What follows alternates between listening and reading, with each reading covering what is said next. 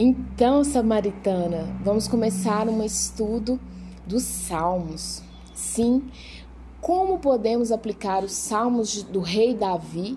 Inclusive, Davi não foi o único escritor dos Salmos, mas como, como podemos aplicar o estudo do Salmo na nossa vida, no nosso dia a dia, na nossa rotina, como mãe solteira, mulher divorciada?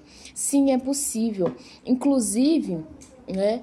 Davi foi um rei, esses filmes como Indiana Jones e outros, que né, aqueles arqueólogos eles buscam riqueza desses reis, né?